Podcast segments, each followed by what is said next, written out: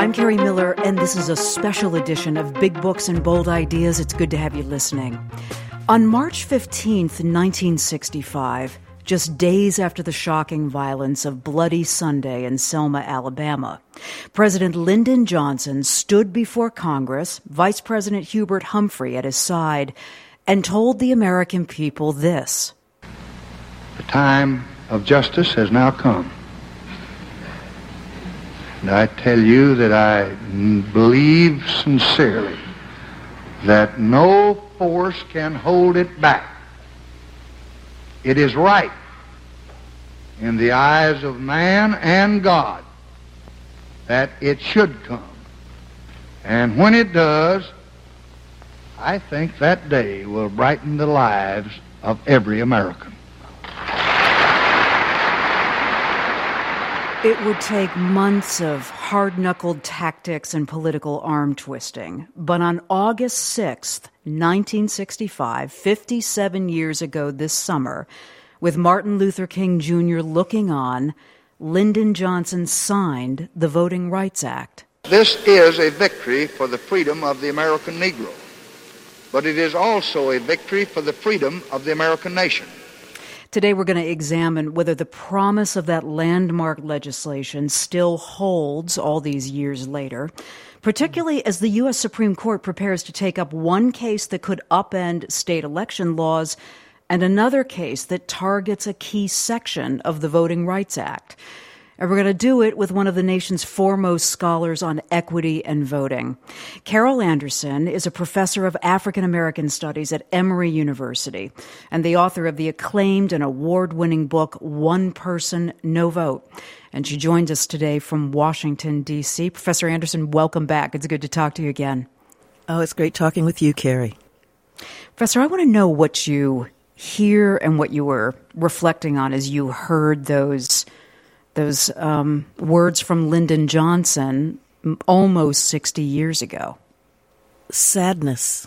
Um, sadness that we are still having to fight this hard for the basic right to vote, to be unencumbered by disenfranchising initiatives, um, and to have the power of the federal government believing in the power of the right to vote and seeing just the incredible backsliding and the damage that it is doing to this incredible nation.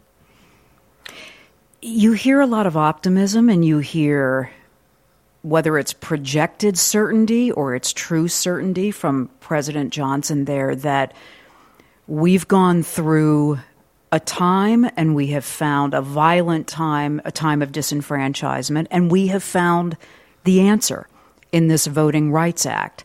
I know you know it inside and out. Was it constructed in a way that was going to resolve a lot of the things that Lyndon Johnson was talking about and that Americans had witnessed and that black Americans had endured? It was constructed in a way that dealt with the the barriers that particularly the southern states had put up. Um, so that you had the pre-clearance provision, which was mm-hmm. landmark. What pre-clearance did was it said that states that had and jurisdictions that had a history of discriminating against its voting population um, would have to get all of its voting policies and laws approved first by the U.S. Department of Justice or by the federal court in D.C. before it could implement that law. Prior to those racially discriminatory laws were implemented, they continued to disfranchise. Then you had litigation after litigation after litigation to try to remove that barrier from the ballot box. This one um, short circuited that immediately. It was a thing of beauty. and and it had power. And that is why those that were uh, committed to racial segregation, committed to inequality, committed to disfranchising, committed to second tier citizenship, fought for it, fought hard for it, and, and began to work around legal maneuverings to justify the unjustifiable.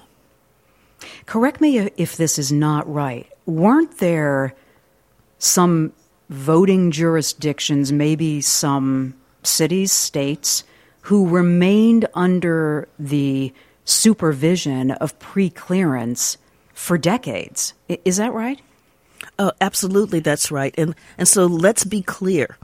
Um, there is what they call a bailout provision in the Voting Rights Act that says after a certain amount of time, and I'm trying to remember whether it's five years or 10 years, and you don't have, and that jurisdiction doesn't have any uh, discriminatory acts against its voting population, then they are no longer under the pre clearance provision.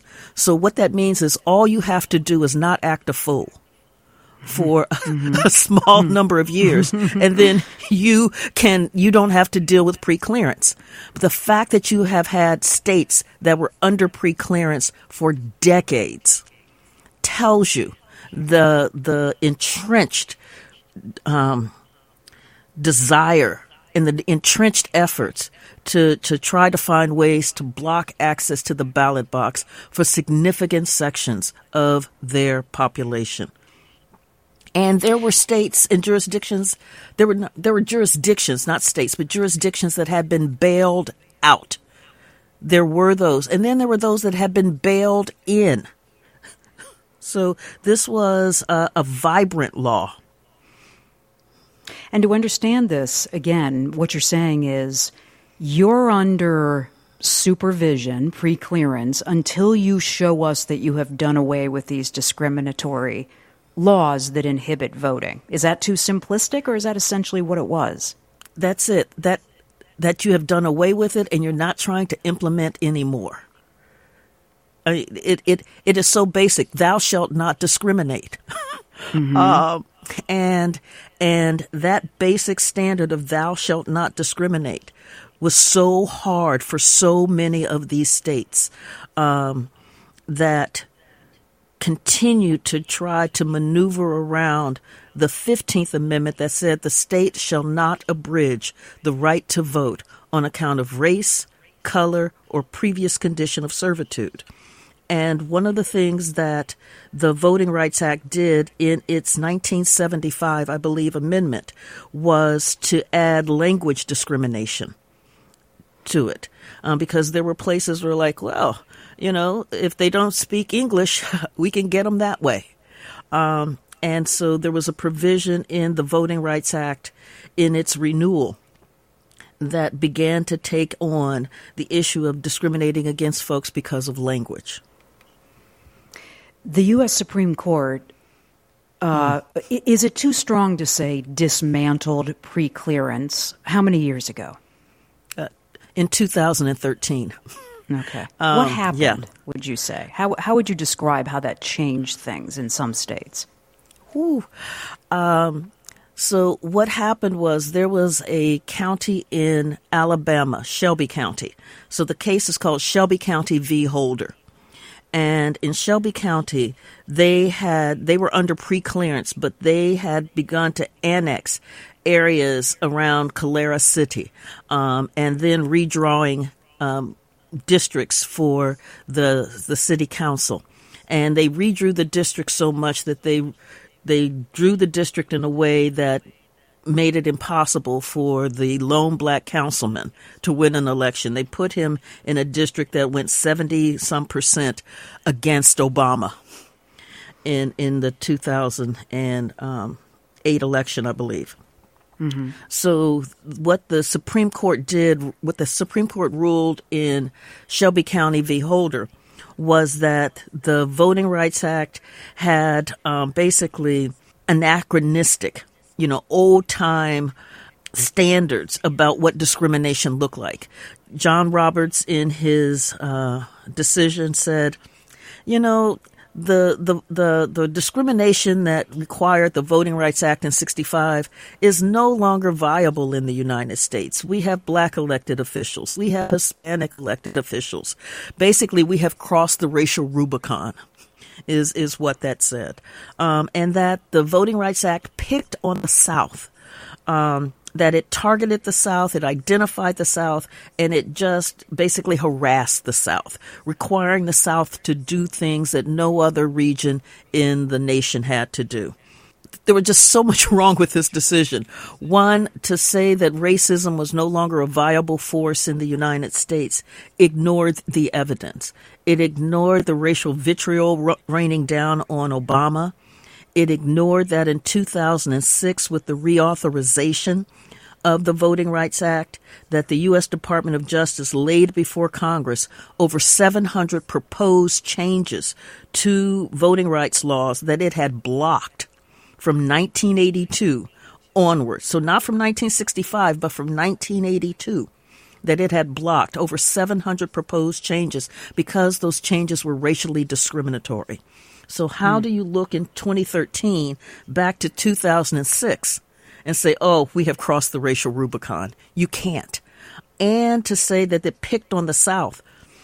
Well, there were other areas in this nation, in California, in Arizona, in New York, that had come under the Voting Rights Act, pre-clearance provision because of racial discrimina- discrimination and it wasn't picking. It wasn't picking on the south it reminds me of hmm. when i was a kid and i would like keep nudging at my brother, elbowing him, and finally he popped me. And I said, Mom, Wendell's picking on me. And she said, What are you doing to make yourself so pickable? A wise right? woman. right, she really was.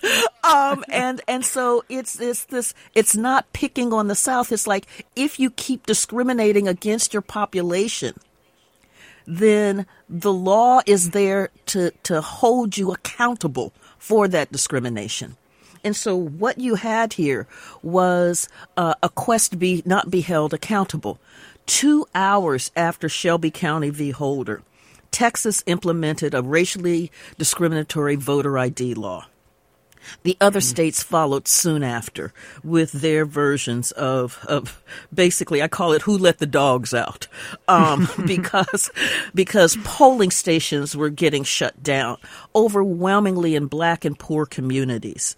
Um, uh, early voting hours were being restricted. So in North Carolina, what you saw, one of the things they went after was uh, what they call souls to the polls, mm-hmm. which was on, on those Sundays uh, during early voting, after the churches let out, black churches would fill up the bus and then take the congregation over to the polls to vote.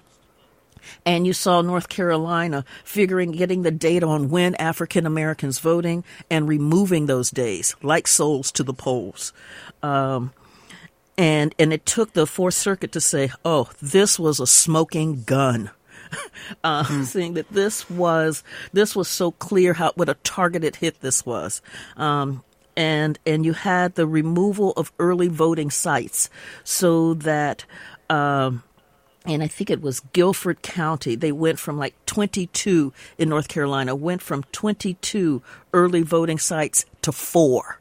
So think wow. about this. It's right. It's it's like uh, right before a big holiday, you go into the grocery store and there's supposed to be 22 lanes open, except there's only four now. And you can imagine uh-huh. what those lines look like, right? That's so what this is those, doing. Those are all the dominoes that or and and more that fell in the wake of this decision in 2013. Let me remind listeners here. I'm Kerri Miller, and you're listening to a special edition of Big Books and Bold Ideas. We're talking about the deeper history and the contemporary history of the 1965 Voting Rights Act. And we're doing that this summer because it's been 57 years since the act was signed, but also because the U.S. Supreme Court are about to take up two more cases that involve the way we vote. One of them comes right at the Voting Rights Act. The other one, we're going to talk about the nuance of that. But I really wanted to talk with Carol Anderson about this. She's a professor of African American Studies at Emory University. And she wrote the award winning book, One Person, No Vote. So we're understanding what this act in 1965 was supposed to do, what has happened in the 57 years since, and what we're looking at in the, in the pretty near horizon here for the way we vote.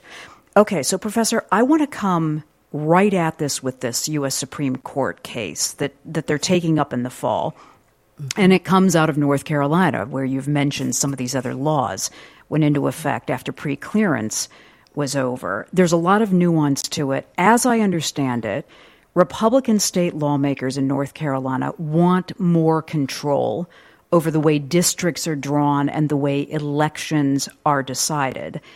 And they want to take that control away from the state courts. Do I have that right? And what are the implications? Uh, the implications are massive. Um, so, what you have is that North Carolina drew, the state legislature drew a very gerrymandered uh, legislative map that overwhelmingly uh, benefited the Republicans.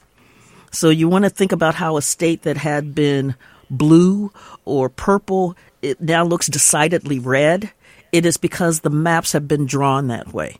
And you can draw those maps in a way that privileges land, uh, privileges um, predominantly white districts, and and dilutes the vote of those in the cities and dilutes the votes of the concentrations of African Americans and Hispanics. You can do that. The there's incredible uh, map drawing software that really allows uh, map makers to dig down deep um, into the analysis and draw those maps with precision. And when North Carolina's legislature drew that map, the state court came in and said, Lord, this thing is just mm. wrong. Eight ways to mm. Sunday, wrong. Um, you have, we have a standard of one person, one vote. And that comes out of the Baker decision um, in the early 1960s, where you again had states trying to privilege uh, whites over everybody else in in the power that they had in the state legislature. And so the, when the courts came in and said, Lord, this is wrong, no. And the legislature came back saying, basically, you're not the boss of me. Mm-hmm. um, mm-hmm. You can't tell me what to do. Uh, we have the power via some arcane, twisted legal doctrine that says that whatever the the legislature draws up, the state court cannot come in and review. Now, where that gets m- multiply twisted is that you had in a decision, the Gill v. Whitford decision, where the U.S. Supreme Court punted on um, extreme partisan gerrymandered districts, like up in Wisconsin. Mm-hmm. Yep. Um, that said, look, you know, the feds can't look at this. But you know, you've got a, you've got a, a route. That's the state courts. So now you've got a decision that can come down the pike saying the state courts don't have the right to look at this either. Right. So it entrenches the power of minority rule. I mean, what this essentially, it, it seems that Republicans in North Carolina are claiming that the U.S. Constitution gives state legislators, not judges, as you've said, not other political entities, dominion over election laws. If that's true, my gosh, the repercussions for 2024 in the presidential election are deep. I, I guess I want to ask how concerned you are that the U.S. Supreme Court, in the makeup that it's in, may hmm. look at the arguments of this and say, yes, that, that is indeed what the U.S. Constitution says? Uh, I am greatly concerned because one of the things that is clear is that this Supreme Court um, is not bound by precedent, um, that mm-hmm. it is mm-hmm. not bound by valid legal theories. It just it does what it wants to do ideologically, and this is one of the reasons why um, the the confidence in the court has plummeted um, after the Dobbs decision. Um, public confidence, you mean? Yes. Yeah, public confidence mm. um, has just plummeted um, after the the Bruen decision um, for um, gun safety laws in New York. After uh, basically saying that you don't have to be Mirandized. wow. After saying that even evidence of your innocence cannot get you off of death row. I mean, so you've got a court that is just leaning so far to the right that, um, and out of sync with where the American people are overwhelmingly. Um, it reminds me in a way when I see these decisions, the way that the U.S. Supreme Court in the 1898 Williams decision looked at Mississippi's poll tax and literacy mm-hmm. test that had decimated and devastated the number of African American men who were registered to vote because remember, women didn't have the right to vote then. And the U.S. Supreme Court looked at that. So it went from 190,000 African Americans to 8,600 within two years. Wow. And the U.S. Supreme Court looked at that and said, no, the poll tax and the literacy test don't violate the 15th Amendment because everybody has to pay the poll tax and everybody has to read. And so it's that kind of glib rationale, uh, rationalizing of the and justifying the unjustifiable. As a nation, I, we need to be afraid. What I hear, I think, is a subtext in how you're thinking about this is there is a deep unpredictability about how the court may decide, and that unpredictability opens the door to.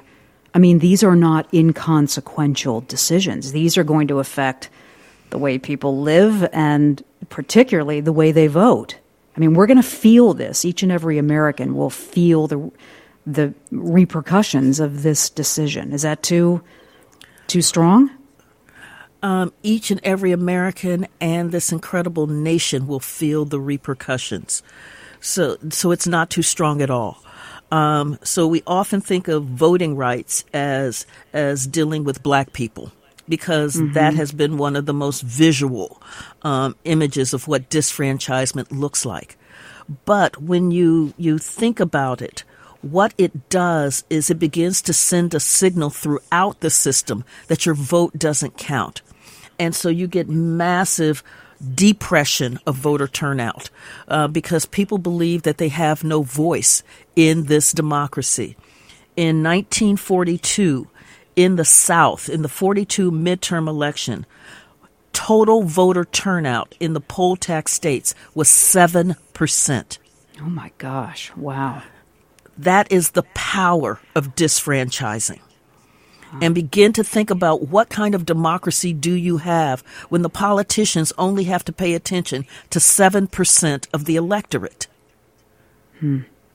Mm-hmm. Uh, the Supreme Court also has another case on the docket out of Alabama that goes after, as I, as I understand it, Section 2 of the Voting Rights Act, which prohibits certain voting procedures based on race. And, and in my reading, it just to boil it down, it looks like it would make it more difficult for Americans of color to challenge the laws on the basis of discrimination. It would be hard to go to court to say, I feel disenfranchised because as a voter of color because of this law. What else should should we understand about this case out of Alabama? The know that uh, earlier on, about two years ago or so, is that the U.S. Supreme Court looked at Section Two of the Voting Rights Act and crafted a whole new architecture to prove discrimination um, that Section 2 is supposed to deal with. And so when we think about what this court is doing, it is creating barriers um, to the ac- access to the ballot box, while also when making the the efforts that people need in order to challenge that discrimination, making that doggone near nigh impossible. Um, mm-hmm.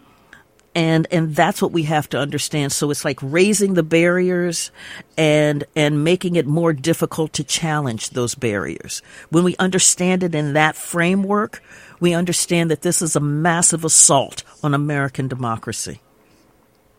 I want to ask you about something that people who watch voting patterns and voting laws the way you do seem cautiously optimistic about, and that is the Electoral Count Act. It is not law yet. it clarifies that only a governor, not state legislators, can submit slates of electors, and it fast tracks judicial review for any kind of challenge to the certification of electors, and it does a number of other things. It is, uh, I should say, it doesn't have a smooth path to passage, but it looks like bipartisan. There is some bipartisan support for it. it I, I want to ask this in two ways. Does it address, in your view, some of the most uh, egregious and concerning things that came up in the 2020 election and since? And does it remedy some of the things that you're most concerned about? Uh, I tend to to fall along the line of Mark Elias, um, who is an incredible voting rights litigator, and mm-hmm. Representative Colin Allred out of Texas. Um, the concern about having the governor uh, certify the election and it being what they call conclusive so that you can't challenge it. So imagine having a governor like Doug Mastriano, who mm-hmm. is now the GOP. Yes, the GOP nominee out of Pennsylvania who was at the January 6th insurrection. Imagine having him override the votes of the people. He's the one sitting on there overriding saying, yes, Pennsylvania, our electoral votes go to the Republican uh, even if the Republican did not win the the popular vote in in Pennsylvania, because we have these election deniers running for office, and there is there's always, unfortunately, the possibility that they could win. So, not having a kind of way to mitigate that that absolute power is is frightening in this moment that we're in. Yeah. And this idea of fast tracking judicial review of a governor's decision on electors doesn't it doesn't sound like it gives you much uh, comfort. No, no, um, it doesn't. the The way that it's set up is that it um, it basically circumvents state courts Mm-hmm. and it goes after the federal judiciary and and where we have seen many of the remember in the 2020 election where we saw many of the stops to the ridiculous um, lawsuits were in the state courts mm-hmm. um, and so the we're not seeing the full balance. So they're dealing with some of the things that need to be there. Of course, like the role of the vice president. Mm-hmm. um, right. But there there's so much more tweaking that needs to be done, and I'm hoping that that happens. Um, on the the the House and the Senate floor, as they as they kind of each uh, yeah. work the legislation language and have to come to some kind of an agreement before it could head up to yes. Biden's desk. Yeah. You know, and, and uh, frankly, what we really need to do is to get rid of the Electoral College. ah, and, and you better say why. Oh, because the, it it does not reflect the will of the people in an American democracy. We have had presidents who have not won the popular vote ascend to the White House based on the Electoral College and not based on the popular vote. It seems like the challenge to that, Professor Anderson, is it relies on legislation that would have to be approved by at least part of you know the the members of Congress who have benefited from it. Mm-hmm. You know, mm-hmm. some of them are in power, whichever side it is, Republicans or Democrats, because the electoral college decisions worked for them. So how do you you have to somehow put self-interest aside to get Congress to seriously consider this? Or is there another way?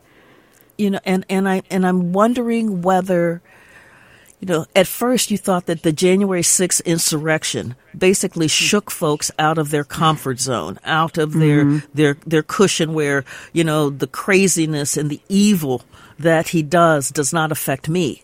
Um, and so you heard that, but the, but initially, but then folks backtracked into their their cocoon of power, um, where they believe that it doesn't affect them. And it's like, what will it take? Um, what will it take?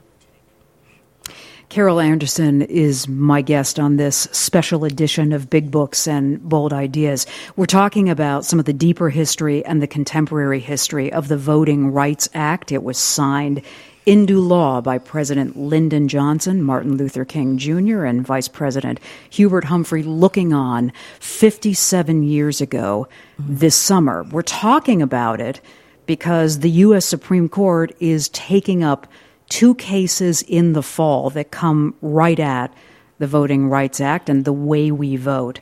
And so Carol Anderson is here to put this into some context and give us some history and give us her views of what comes next. She's a professor of African American studies at Emory University, and she's the author of the acclaimed and award winning book, One Person, No Vote. If you haven't read it, you should add it immediately to your library and read it.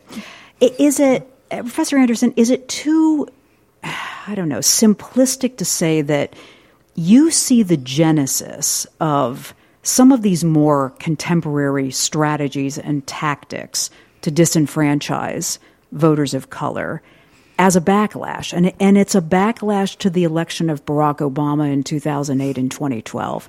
Too simplistic, or are there seeds there that you look back to? And what do you think? Oh, I, I, I see the, the roots of this thing. Um, and clearly the election of Barack Obama, if you recall, uh, when Obama was elected, there was this kind of, I would say, joy in the land where mm-hmm. folks were like, woo, we have crossed the racial Rubicon. Look, we have elected a black man, a black man to the White House. Wow, we have overcome. but that kind of joy actually masked what was going on. Because what that was saying was that the majority of whites who voted voted for Barack Obama. And that's not the case. In fact, the majority of whites have not voted for a Democratic candidate for president since 1964, wow. since Lyndon Johnson signed the Civil Rights Act. And so you ask, how did Barack Obama get to the White House if he didn't have the majority of whites voting for him? And that's because he had an incredible ground game that brought to the polls millions and millions of voters who had never voted before. They were overwhelmingly African American, Hispanic, Asian American, the young, and the poor. That would become the hit list for these voter suppression techniques that we see today. Um, so we have to take something like voter ID.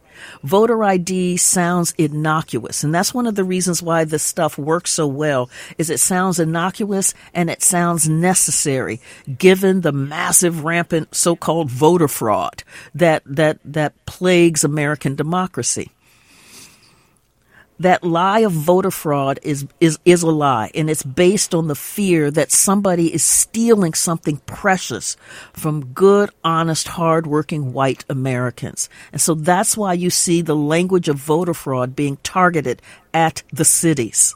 Well, I was, I was going to ask you whether, given what you've just said about some of these strategies, whether there, whether you have the sense that there is a, a kind of cohesive and often effective um, scheme that is shared by some of these states that look at what you've just said who was activated, who voted, what the results were.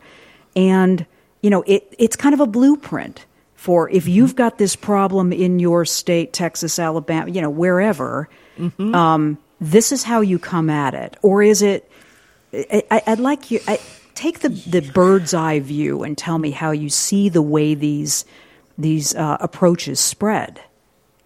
Uh, there is a group called the American Legislative Exchange Commission mm-hmm. or Committee or something like that, Council, uh, ALEC. That's and, ALEC, yeah.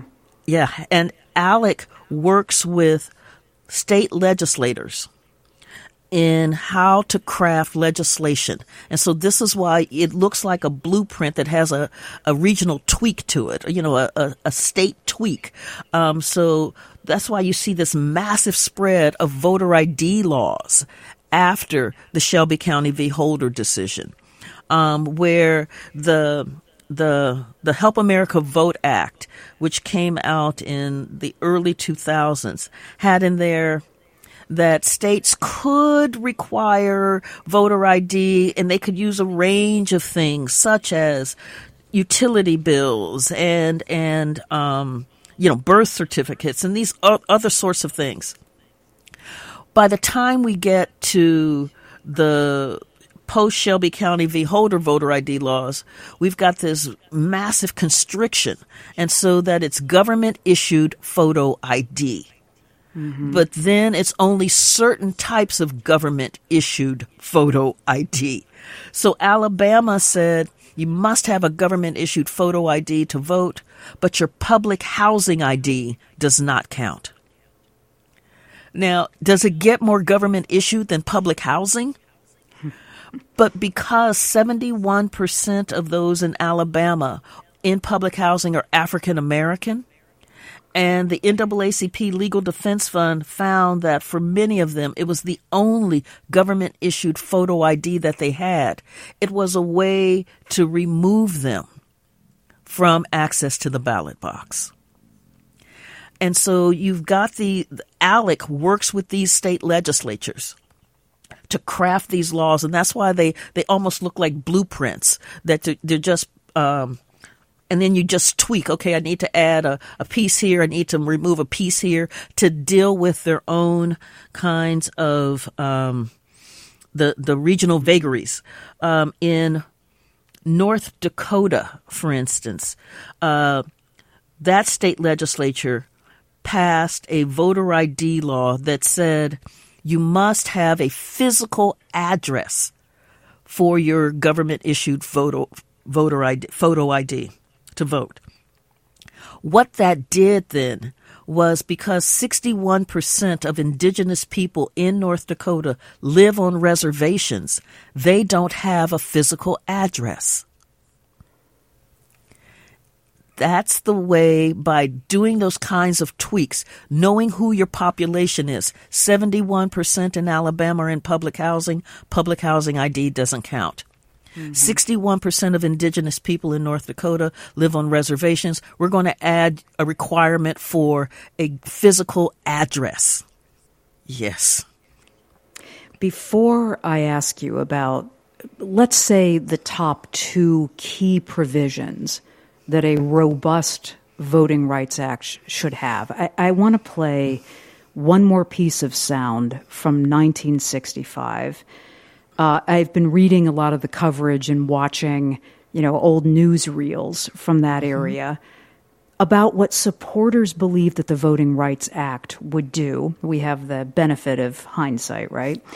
So here's President Johnson in a phone conversation with Martin Luther King Jr as Johnson is rallying political support for the bill. And he's telling Martin Luther King Jr. how he's doing that and what he thinks it will mean. Let's listen. It'll be the greatest breakthrough of anything, not even except in this 64 Act. I think the greatest achievement of my administration, I think the greatest achievement in foreign policy, I said to a group yesterday, was passage of the 1964 Civil Rights Act. But I think this will be bigger because uh, it'll do things that even that 64 Act couldn't do. Professor, when we played the words from President Lyndon Johnson about his optimism and then his excitement that the the act had passed, you said you listened to it with a certain amount of sadness. Again, we hear we hear this like sense of we are overcoming the worst things that we as Americans have seen, and that is disenfranchising some of us. Do you do you hear that and think if they'd only if it only could have been even more visionary or they got what they could? What I'd love to hear the context of you hear Martin Luther King in that sound saying yes, I mean, he's agreeing with the promise of this. What, what didn't work about what they were so enthusiastic about what they were passing? So we have to go back a bit and forward a bit. Okay. So, um, going back a bit, I'm going to take us to Reconstruction after the Civil War. And what we didn't have was basically what I call deconfederalization of the United States. We didn't say what the Confederacy was fighting for, white supremacy, um, was wrong. Instead, uh, President Andrew Johnson um, basically pardon created amnesty for many of the Confederate leaders. They took over control of the states again. We built statues to them to honor them. And so we we had textbooks that basically was this lost cause uh, that the, slavery wasn't that bad. These folks were noble, so we didn't root out like we like with denazification the the evils of white supremacy. And so you see that coursing through right after the, the passage of the Voting Rights Act. You had South Carolina, joined by Georgia, attacking the basic constitutionality of the Voting Rights Act. Then you had Mississippi and Virginia coming back, attacking the Voting Rights Act, saying, oh, yeah, but you know, you mean that big stuff like poll taxes and literacy tests. We're just doing simple little things now, like um, creating um, at large districts and uh, making positions that had been uh, elected positions, now making them appointed positions, like school superintendent. And that Supreme Court came back in in 66 and in 69 going uh-uh uh-uh no this is for the the the subtle as well as the obvious um, attacks on voting rights but then our supreme court changed so that's why I'm talking about the the the past is we didn't deconfederalize the United States. The forward is the changing the changing um, composition of the U.S. Supreme Court that kept that kept on till we got to Shelby County v. Holder, chipping away at the Voting Rights Act. And and then you see subsequent decisions that deal with what as I talked about punting on extreme partisan gerrymandering, um, creating a new standard for discrimination uh, to determine discrimination with the Brnovich decision out of Arizona. the the the role of the Supreme Court in dismantling American democracy, just like it did uh, after Reconstruction, is a powerful tale to be told about what we need to do. Well, then let me ask you this before before I get to this a more robust Voting Rights Act question. I mean, the the U.S. Supreme Court right now is made up that conservative majority. Many of those justices are fairly young. They're going to be on the court presumably for a long time. Mm-hmm. What do you think the long term effect of the Roberts Court decisions will be on voting rights in America? Uh, they will be as horrific as Shelby County v. Holder. Um, I say that Shelby County v. Holder will go down in history the same way that Plessy v. Ferguson has, as a decision based on ideology, not based on law, as a decision that did enormous damage to the United States of America. So when you heard Lyndon Johnson talking about how he thinks that the Voting Rights Act will um, be a major, major, um, basically coup for mm-hmm. the United States, particularly in foreign affairs. What he right. was dealing with was that this was the height of the Cold War, and it was so hard for the U.S. to be the Jim Crow leader of the free world because one of these things is not like the other. Um, the Soviets consistently looked up and said, Oh, you want folks in Poland to vote? Well, how about the folks in South Carolina can vote? What do you think about mm-hmm. that? Um, and so being able to, to remove that barrier to democracy that allowed the U.S. to, to more vigorously talk about its role as the leader of the free world. The pieces that have been put in place through disfranchisement so that after the 2013 uh, Shelby County v. Holder decision, remember we had the 2016 presidential election. Mm-hmm. And black vote, and we had a, a, a series of voter suppression laws that came through from from Alabama and Texas and Georgia and Florida and and North Carolina and and in Wisconsin. um, and what this did was black voter turnout went down by 7% in 2016 the result of that, you know, so you had pundits talking about, well, black folks just didn't show up because they just weren't feeling Hillary because you know she's like Hillary. Mm-hmm. that was just, the analysis, yeah. It it really was right. You could just smell the misogyny coming off of that. but, mm-hmm. but, what didn't get looked at was that this was the first ele- presidential election in 50 years without the protection of the Voting Rights Act. And as these states as as as the Fourth Circuit said about North Carolina, targeted African Americans with almost surgical precision. When we look at what the destruction of the Voting Rights Act did, it led to the presidency of of Donald Trump.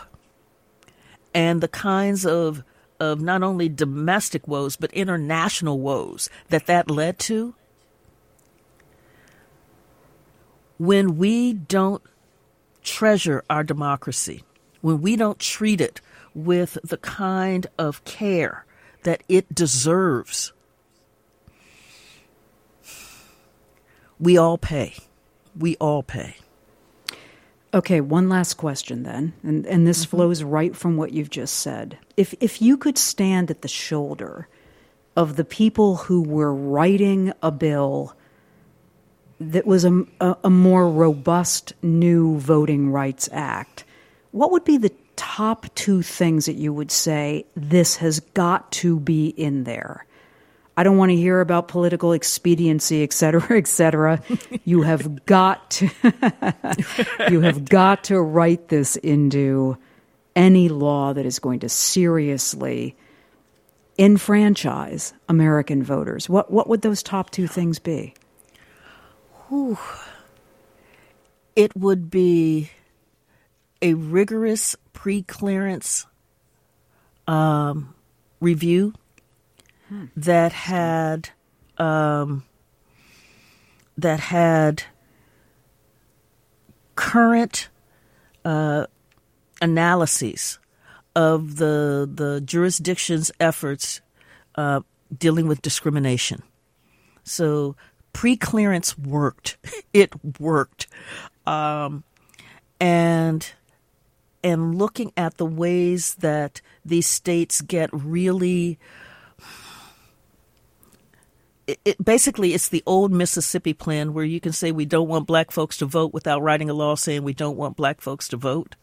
Mm-hmm. Um, so it's being able to look at looking at the data, looking at the language, looking at the the totality of the history of this place so that the the the the critique that the standards were old and and worn out about what discrimination looked like. So that doesn't happen again. So um, you come right back after that Supreme Court decision on preclearance and say put it back into law and mm-hmm. make sure that you're looking at the reality of the environment in which we're we're living and voting in. What would be the second one? The second one is that I would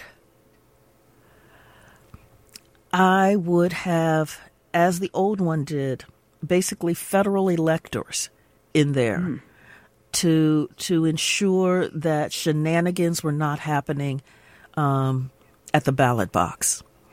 Um, I worry about the descent into political violence that this nation is, is on the edge of. I worry about the encouragement of, of violence against election workers um, uh, and and folks at the polls, and so I would like to have a real protection via the ballot box um, for those who are exercising their right to vote. Carol Anderson is a professor of African American Studies at Emory University, and she's the author of the acclaimed and award winning book, One Person, No Vote.